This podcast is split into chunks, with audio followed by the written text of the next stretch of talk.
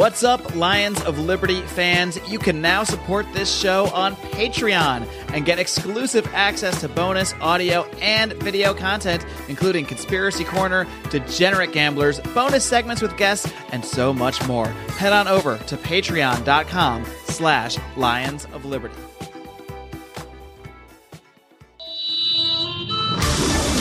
Welcome to the Lions of Liberty podcast. Here's your host, your guide, shining beacon of liberty, Marc Clair.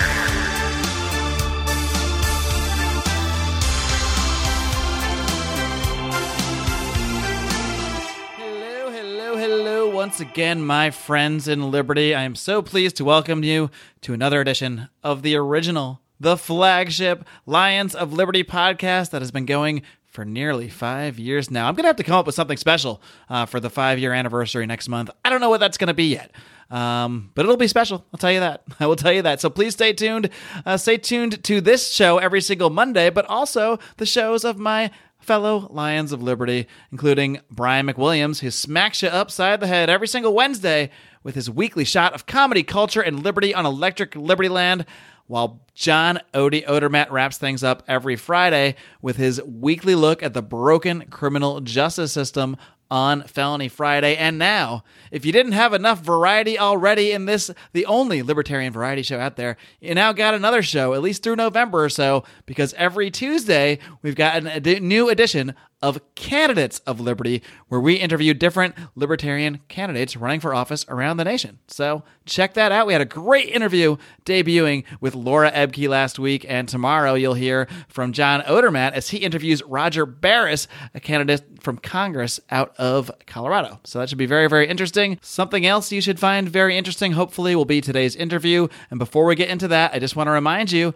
where you can find the show notes for today's show because this is the 362nd edition of the flagship Lions of Liberty podcast, hosted by yours truly. That means you can find today's show notes which will include many links to things discussed in today's show over at lionsofliberty.com slash 362. Without further ado, let's get into today's show. My guest today is the president and general counsel for the Fairness Center, and we'll discuss a little bit more about just what that is during the show. I'm very pleased to welcome Mr. David Osborne. David, before we get into this, there's a very pressing question that I have to know the answer to. Are you ready to roar? I think so, Marc.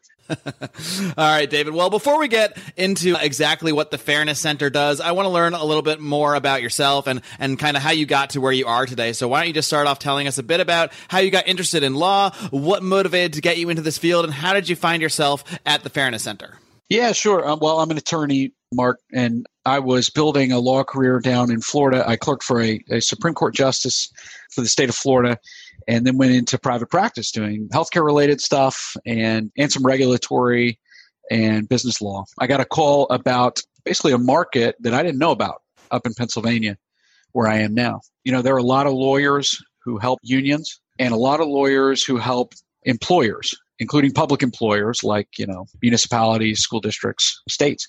But there aren't a lot of lawyers who can help sort of the regular public employee or other folks who've been hurt and sort of caught in the middle between these these big battles between public sector unions and between the government. And it happens all the time. There were some folks up here who were involved with another organization who witnessed it firsthand. There were a lot of, for instance, school teachers who tried to get out of their union and resign their membership. And when they did so, they would face retaliation by either, either their employer or by the union. And they were without legal representation. And, and the real reason is it's a market failure. There's a lot of times the dispute is over a few hundred dollars. And if you go to a lawyer, you're going to burn through that within the next, within the first couple hours. So the market that existed here that we thought we could fill was to provide excellent legal representation for folks who've been hurt by public sector unions and to do it in the form of a nonprofit. So the Fairness Center, which we ended up putting together, is a 501c3. It's a nonprofit called a legal service organization. And, you know, there are many of these around. The NAACP was one of the early public interest law firms. There are others that you, you'd hear about today. The NRA has its own. The ACLU is a sort of a giant public interest law firm. That's the model that we chose. And we chose that to solve the market, to, to reach the market we wanted to reach. within the, our first few years of existence, we were already representing some of these folks. And we've been around now for four years. I really, really like my job. I feel like we're doing service for these folks that they couldn't get otherwise. And I guess we're here today to talk about some of those issues that have become national in scope. All right, David. Well, that's good stuff. So it sounds like you're able to really find an, an unserved niche in the legal field. I, I'm curious, kind of going into this this point before you started the Fairness Center, did you sort of have any sort of ideological concepts about the relationship between public sector employees and unions, or was this something you just kind of found the niche for and realized that there was a need out there for, and realized that there were many people that were suffering and that were having difficulties, you know, sort of in their in that employer union relationship? Yeah, good question. I do have a passion for the Constitution. And like a lot of lawyers, what I wanted to do, the reason I went to law school was because the principles that are enshrined in the Constitution were so exciting to me. And it, it takes lawyers who really believe in it to pursue, to honor it. When it comes to public sector unionism, you know, I, I grew up in South Carolina and Florida where I would not have observed a lot of the problems that we've seen up here in Pennsylvania in the Northeast the unions that I was familiar with in Florida, the teachers union, for instance, they largely sort of stuck to their lane. They did what what you might normally see unions doing, bargaining over collective bargaining agreements, processing grievances, stuff like that. What, what you didn't see them doing, what you see them doing in the Northeast in particular, is wielding political influence on issues that really don't even have to do with education. And it's really that political influence and the preservation of that political influence that made that hurt so many people up here in Pennsylvania. You know, many of the legal issues could have gone away pretty quickly. As a lawyer, I would often represent businesses and, you know, when issues come up, probably the best thing a lawyer can do is help a business make those issues go away by either reforming the practice or by making the person happy. What you didn't see the unions doing up here for my clients was helping them get where they want to go. Instead, it was all about power and influence. What are some of the biggest misconceptions out there about public sector unions? You know, what would you say to people who say, you know, they are they are very necessary because we need some kind of way to collectively organize for public sector employees to protect them against abuses, you know, maybe from the government itself? Sure. The one of the big things is that there's a difference between private sector unionism and public sector unionism. As many scholars have pointed out, one of the things that happens with public sector unionism and we've had cases that have really resulted from this dynamic is that the, the unions, because they can get involved politically, are in the business of getting people elected who end up sitting across from them at the bargaining table. That's a really unique situation. Doesn't happen in, in private sector businesses because at the end of the day, the, the folks across who are sitting across from the bargaining table are really on the same side and they're against often the employees and sometimes the taxpayers who we've represented in some cases and will come up with agreements that that hurt people. That kind of thing is not what collective bargaining was supposed to be about. And it's really it functions not to protect the employee but often to hurt the employee if he's if he or she is dissenting from those two parties so I guess the main crux of the issues that you're encountering out there and that you're helping people with is that many public sector employees are forced to pay dues, union dues to the union, and then that union goes and uses those dues to basically, you know, try to elect certain politicians, and then at that point those politicians are not even really necessarily working for those same workers who are forced to pay dues for them. They're working perhaps with the union leaders or what have you, which may not really or maybe for even certain unrelated political issues that don't necessarily help those those workers workers that are forced to pay those dues? Right. Yeah. Yeah. And often it'll be, you know, I've talked to a lot of public sector employees over the years. You know, I'd say there's a there's a pretty typical breakdown among those employees of, you know, 50% Republican, 50% Democrat. You know, it turns out that unions funnel most of that money to about 99% Democrat special interests that's not a reflection of membership. And moreover, a lot of the folks who might vote the same way that union officials might vote, they still don't like the idea that their money is being taken and funneled to maybe a candidate to support a candidate in in another area. You know, a lot of the funds from uh, Pennsylvania that were collected went to go pay for recall elections for Scott Walker in Wisconsin. And it doesn't really matter where you fall on the political spectrum. I think it's objectionable to a lot of people that the union will use dues for these sorts of political purposes that really have nothing to do with them. So what what is the solution I guess that you guys push for? Are you trying to prevent the workers from having to pay those dues or are you trying to change what is able to be done with those views on the on the other end and what those you know what the politicians and what the public sector public union sort of bosses can do with those funds? Well, we work for our clients so they really drive the ship. But I'll say they many of them would have given you a very different answer to that question mm-hmm you know, a month ago than they would give today. And the reason for that is a very important U.S. Supreme Court decision that came down towards the end of June. Yes, that's what I, I, do want to get into the Janus case. So why don't we actually just discuss that answer in in the context of the real world, in the context of that uh, Janus, I believe it's pronounced Janus, the Janus case that was just ruled on at the Supreme Court. Can you just give a little bit of background on that, and then discuss the implications of that ruling?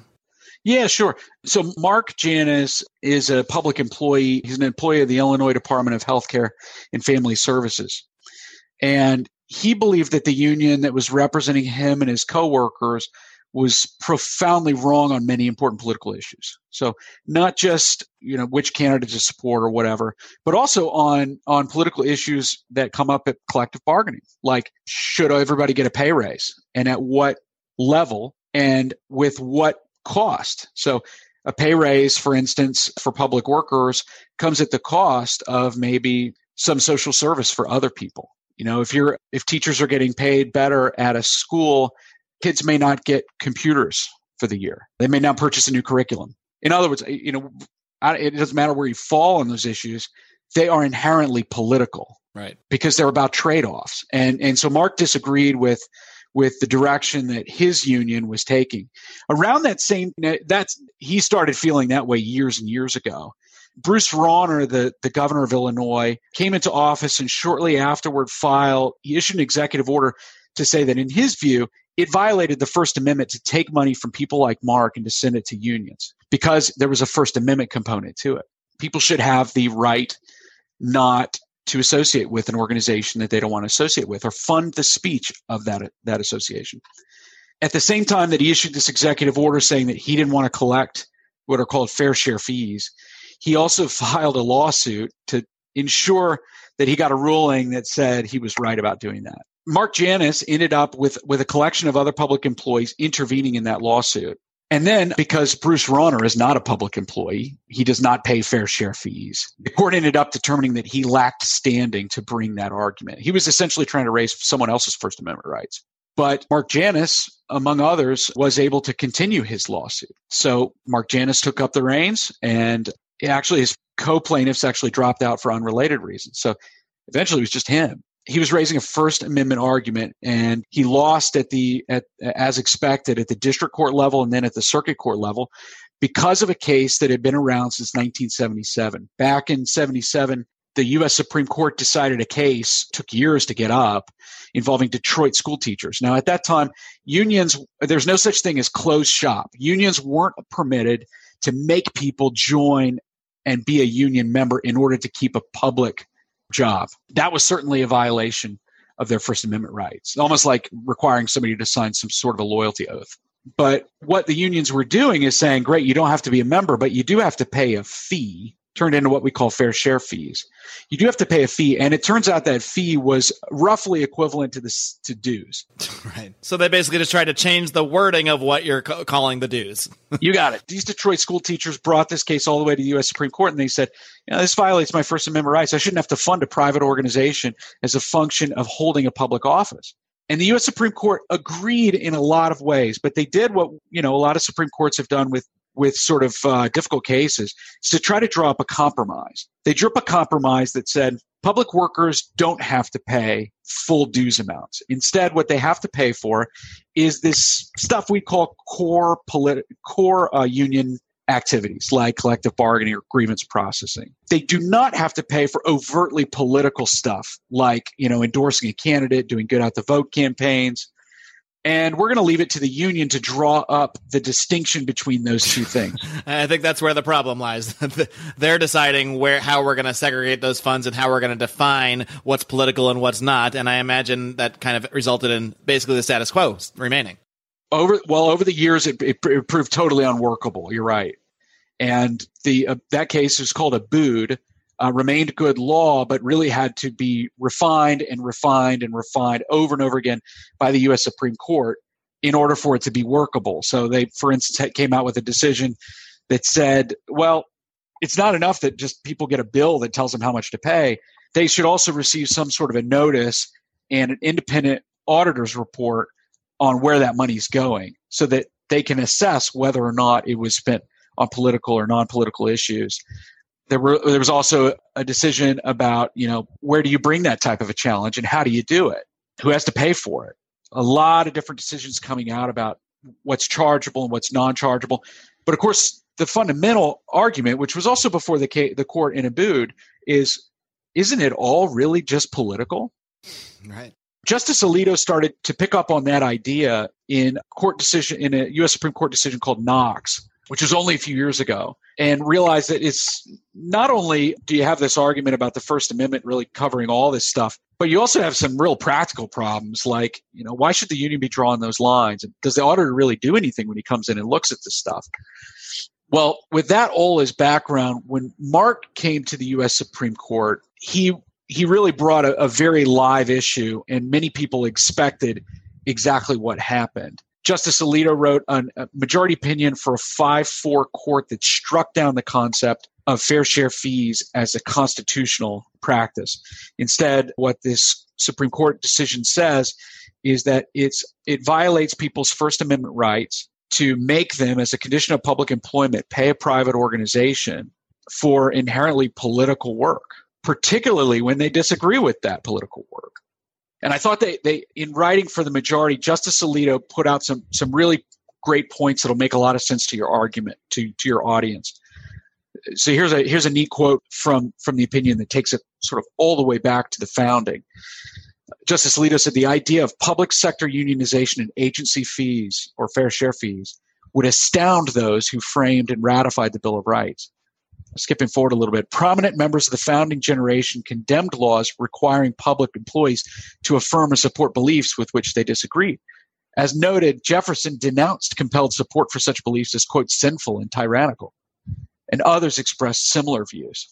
So, what Justice Alito basically said was it's time to get back, sort of, let's unwind what we started back in 1977 with this Supreme Court case, and let's decide it the right way. This time, nobody should be forced as a condition of public employment to pay a private organization for its political views. So they basically sort of went back in the way to that previous ruling and said this isn't really the proper precedent. This doesn't go far enough. It, it isn't clarified enough. And we're saying, you know, more clearly now the court is saying you cannot be forced to pay these dues. Yeah, can, we can't continue to clarify this. We can't continue to work with this precedent. Instead, we're going to reverse it outright and go back to w- what it was before. And he had a, a, number of good reasons for doing that. You know, folks are concerned about stare decisis. Stare decisis is the doctrine that says the U.S. Supreme Court or any other court should really honor its own decisions as they come out over time.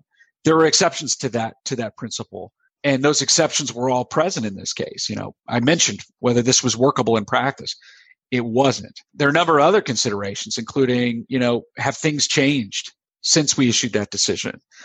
And things have changed, you know, since 1970 when most, uh, most states started to legalize public sector bargaining.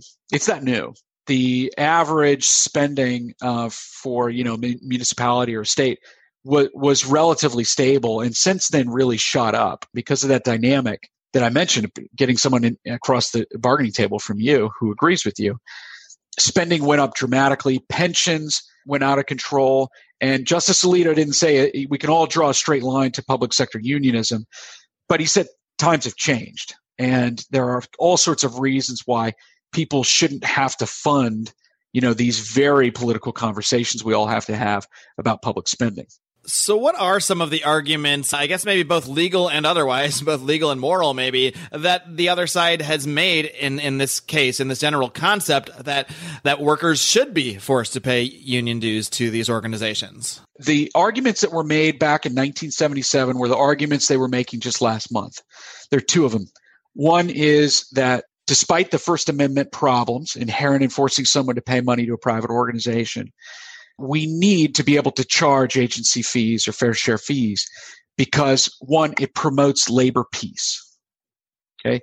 Interesting. labor peace it was perhaps a legitimate issue in this country for a lot of reasons, maybe even at that time. Okay.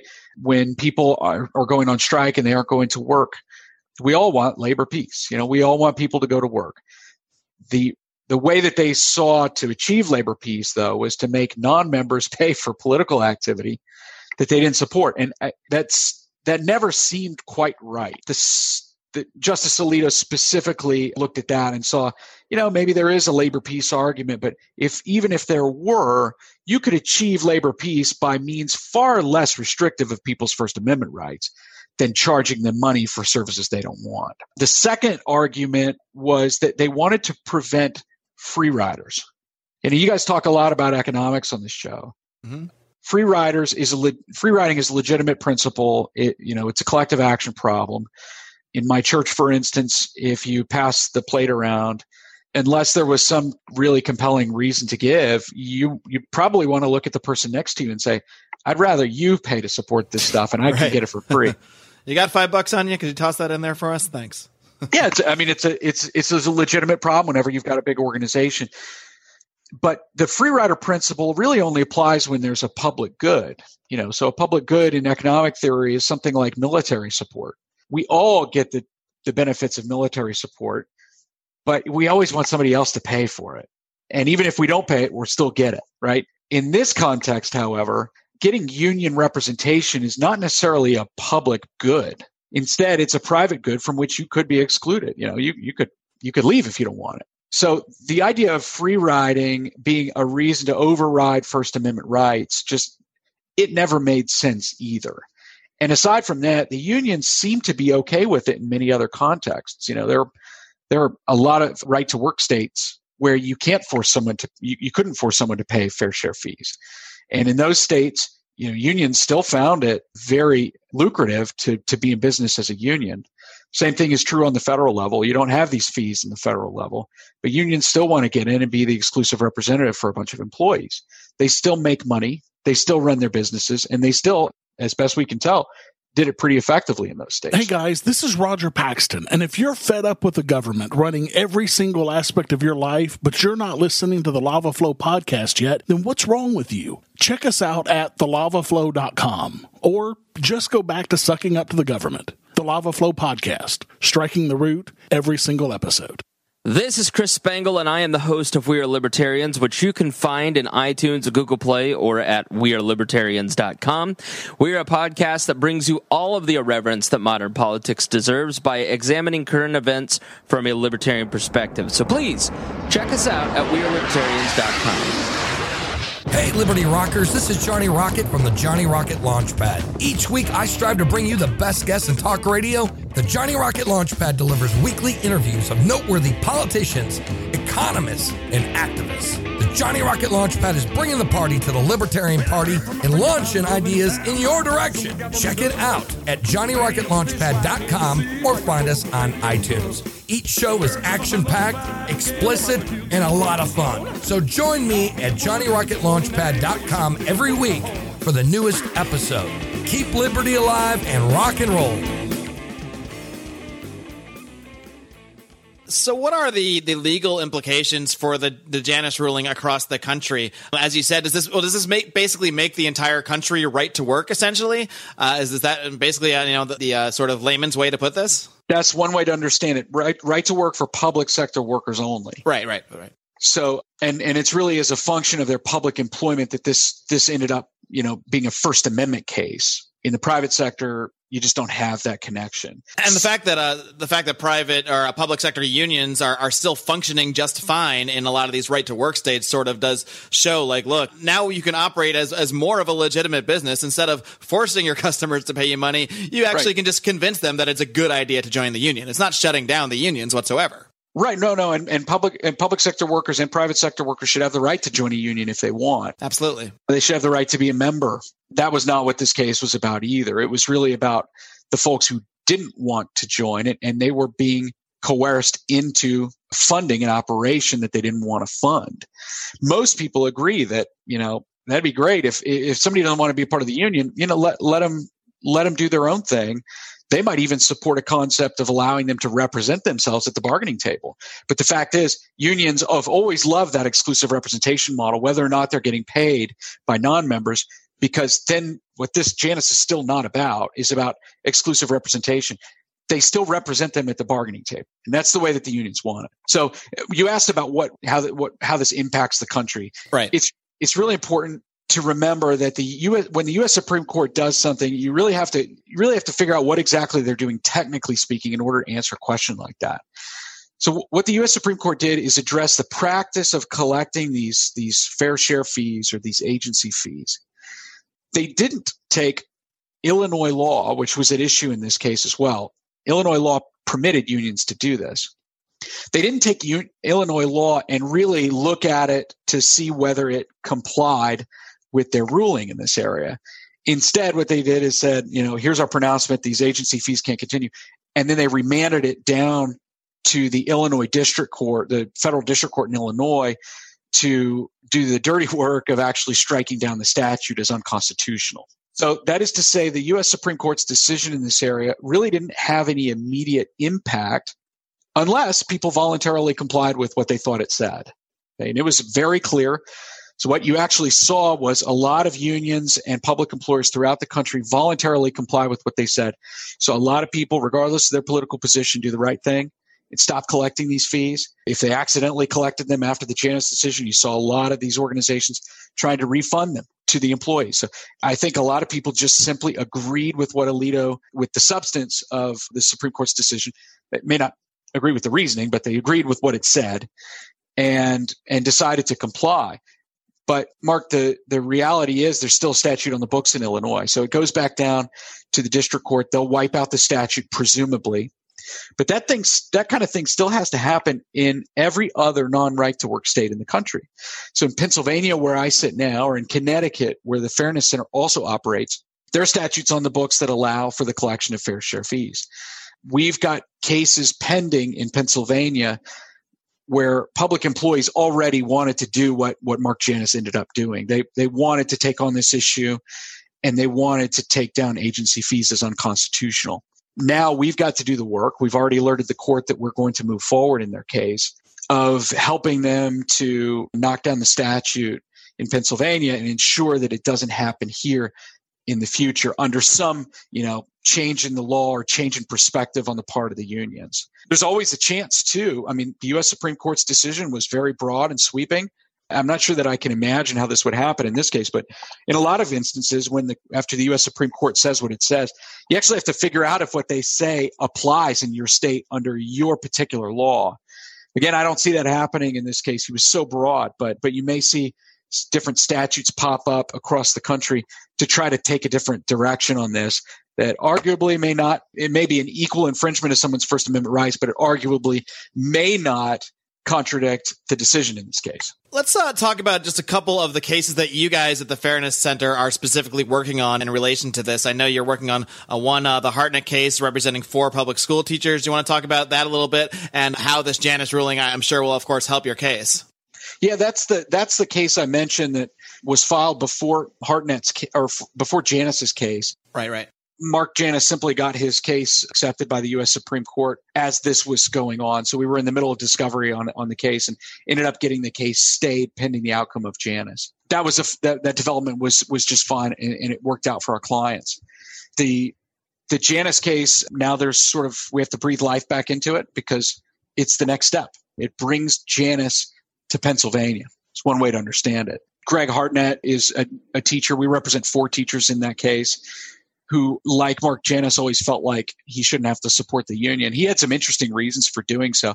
He lives in area of Pennsylvania that, like it's out in western Pennsylvania, and like many areas in in Pennsylvania and perhaps the Rust Belt generally, the communities are sort of failing economically, and they're doing that in part because private businesses have moved out over the decades, and the the cities and counties have taxed people have continued to sort of raise taxes as they've lost population, which only only drives more people out. Of course, but endless cycle. It's happening out here in California quite a bit. It, well, yeah, yeah, boy. Greg Hartnett was in one of these communities, and when his union was pushing for higher wages, he said, "Now wait a second. you know that we don't have the tax base to support this. In the meantime, I've got friends out there who are struggling in this community.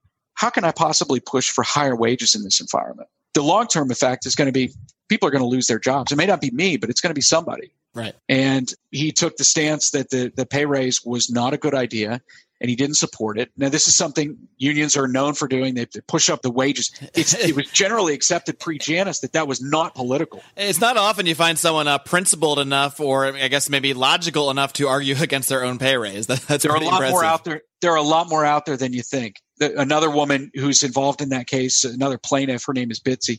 Bitsy Bitsy was embarrassed that her union was pushing this really elaborate healthcare package that you know she knew that her community really shouldn't be paying for and and definitely her friends were getting the same deal a lot of teachers in pennsylvania friends don't even pay anything towards their health care yeah the, a lot of folks feel that way and, and it underscores the, the idea that this is really a political enterprise particularly when there are so many employees being represented by public sector unions so that case you know we expect that the, the court will follow janus just as it's written and will give our clients the, the relief that they've always sought that one should hopefully be a, be a slam dunk now for you guys. It should be. Right. One, one more case I want to touch on here that I saw you guys are working on. It's the case of Miss Mary Trometter. And this is actually raises an imp- pretty interesting implication from Janus that begs the question, you know, what can you do with union dues now? So I believe she is challenging yep. her local, her public uh, union, uh, her education union on the use of dues money to support a candidate for public office. So why don't you tell us a little bit more about the yeah. specifics of that Mary, case? Mary Trometter is a an assistant professor at at a school called the Pennsylvania College of Technology. It's sort of like a, a trade school. It's part of Penn State. She's a culinary instructor and also a chef. She was part of a teachers union. Uh, the teachers union represents the the professors in that school. And the teachers union had long been very political. They had actually sent her mailers periodically that she just found really detestable. One day she got a letter in the mail. It was actually addressed to her husband. And it was around the time of the 2014 elect- election. Governor, there was a big governor's race here in Pennsylvania at that time. And the letter described why the incumbent, who was who happened to be a Republican, was so bad for educators, and why the the Democrat who was running against him would have been so good. And it was, I, I said, addressed to her husband. At the bottom of the letter, it said, "Please join Mary." That's her in voting in voting for Tom Wolf on November fourth. Wow, so that's is specifically invoking her her name. yeah, you got it without her wow. permission, and she was incensed at that, and and imagine and tore the letter down the middle and, and threw it in the garbage can. She started to walk away from it, and then she thought, you know, this time I'm going to do something about this. So she went back to the garbage can, took that letter out and taped it together. It's it ended up being the copy that we had to provide in, in, in the legal proceeding. So we've got a we posted on our website sort of a break. There's an obvious break in this page. Taped it together and got in touch with us. I feel like it's better that way that you that you had to use the ripped up letter. It's a it's kind of symbolic.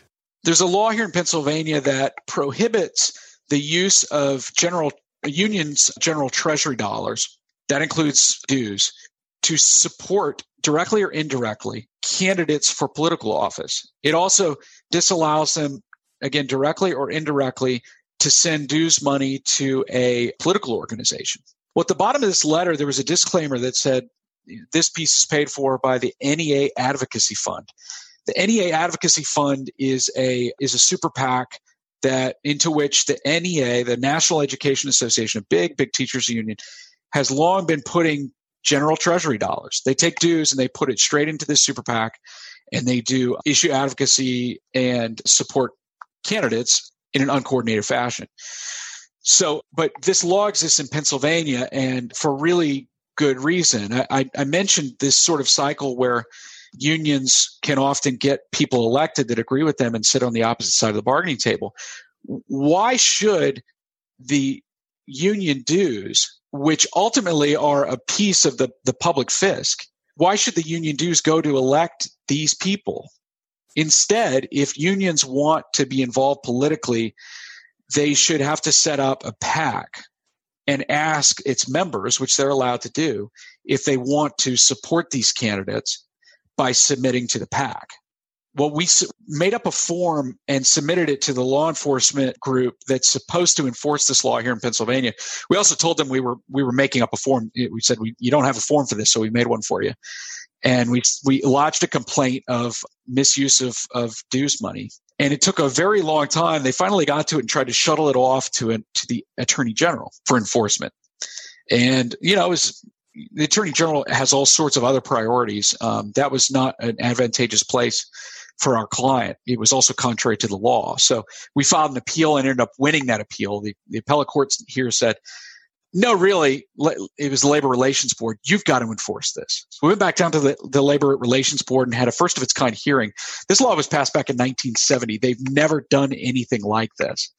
They've never really been asked to enforce the law. So we did a first of its kind hearing last year, presented evidence of, of this of these violations of, of the law, and we wait a ruling from the Labor Relations Board. Interestingly, along the way, the unions raised an argument on Citizens United. Now they've been very public that Citizens United they think is a distortion of democracy. You know, it, it allows corporations to wield inordinate power in elections. But here they are relying specifically on Citizens United as a basis for union political involvement. The irony is not lost. No, no. Um, now here's why Citizens United really has nothing to do with this. First of all, they are they got into the business of being being public sector unions, and we condition in heavily regulated industries like unions, we condition what they can do with with their with their operations. We do it all the time for state contractors too. It's probably the closest analogy. A state contractor when they sign up to do to do business with the government, they waive all sorts of what you might consider constitutional rights. I used to work for some state contractors. They they don't get to say nasty things about this the you know the department that they're working with. Instead, they're there to do a job. Well, that's what unions were there to do. Another reason is that you know Citizens United uh, did address unions it said that corporations and unions should be permitted to to engage in, in, certain issue advocacy campaigns as long as it's uncoordinated with a candidate. But it didn't specifically address public sector unions. And the issue that I'm bringing up about about the unique problem of, of public sector unions is in full swing here. So I think that the state actually has a compelling interest in telling unions what it can do with the dues money that comes, you know, pretty much right out of its its own coffers. The state does not want people to assume that what's going on in a collective bargaining agreement session is a closed door political event. It shouldn't be that way. But it turns into that when we allow people to see this sort of cycle of, of dues money going to support political candidates. Right. And whether it's directly or indirectly, that still survives. So, I mean, it happens to be direct in the sense that the union directly sends people's dues money to a political organization called the NEA Advocacy Fund. They shouldn't be allowed to do that. Well, David, this is very uh, important work that you guys are doing out there. I know it's work that a lot of my audience uh, should be able to get on board with. So, why don't we wrap up by just having you uh, let people know out there how they can find out more information about the Fairness Center, how they can uh, contribute if they like, and give us give us the full roundup. Sure, you can do all that stuff on our website. It's fairnesscenter.org fairnesscenter.org. David Osborne of the Fairness Center, thank you so very much for coming on the show. I really appreciate it. Keep up the great work and keep on roaring. You too, Marc. Thanks so much. All right, friends. I hope you enjoyed my conversation with David Osborne of the Fairness Center know that was a topic a lot of you had asked me to dive into, and dive into it I did with an expert on the subject. And want to thank my man Connor Dragotis of the Better Money Pack for setting up this interview. So shout out to Connor and the Better Money Pack. Please check out bettermoneypack.com to learn more. I'll also post my interview with Connor uh, in the show notes for today's show, which again you can find at lionsofliberty.com slash 362. As you listen to this program, I am traipsing around somewhere in the uh, western, southwestern United States. So um, uh, I am busy at this moment getting ready for that trip and packing for that trip. So I'm going to keep this one brief. Uh, I hope you enjoyed the program, and I hope you will continue to enjoy all the fine work we do here at Lions of Liberty. Of course, this Wednesday, you've got Brian McWilliams doing his weekly shot of comedy culture and liberty on Electric Liberty Land, and John Odermatt wrapping things up with his hard hitting look at the broken criminal justice system on Felony Friday and a bonus show. We also now have the weekly Candidates of Liberty show featuring different libertarian candidates. That's why you've got to hit that subscribe button, whether you listen on iTunes, Stitcher, Google Play, wherever it is. Some of you even listen on YouTube. Wherever you listen, hit the subscribe button and then you get nice little notifications or automatic downloads and you don't even need to think about it. You just get more liberty in your ears. Four days a week now. That's amazing. And if you appreciate the work we do, and want to perhaps contribute to it, help us expand the work that we're doing, you can check out our Patreon over at patreon.com slash Lions of Liberty. We have so much bonus content that comes your way regularly, including the Degenerate Gamblers podcast, which is basically a show somewhat about gambling, but mostly about old stories from our college days, uh, as well as the Conspiracy Corner podcast that I host, which is pretty much like libertarians in living rooms drinking liquor, only uh, talking about conspiracies. So we have a blast with that show. And of course, the always fun League of Liberty podcast that I do with my friends uh, Roger Paxton of the Lava Flow, Johnny Adams of Blast Off, and Chris Spangle of We Are Libertarians. That's all I've got, folks. I'll talk to you next week, and until then, live long and live free.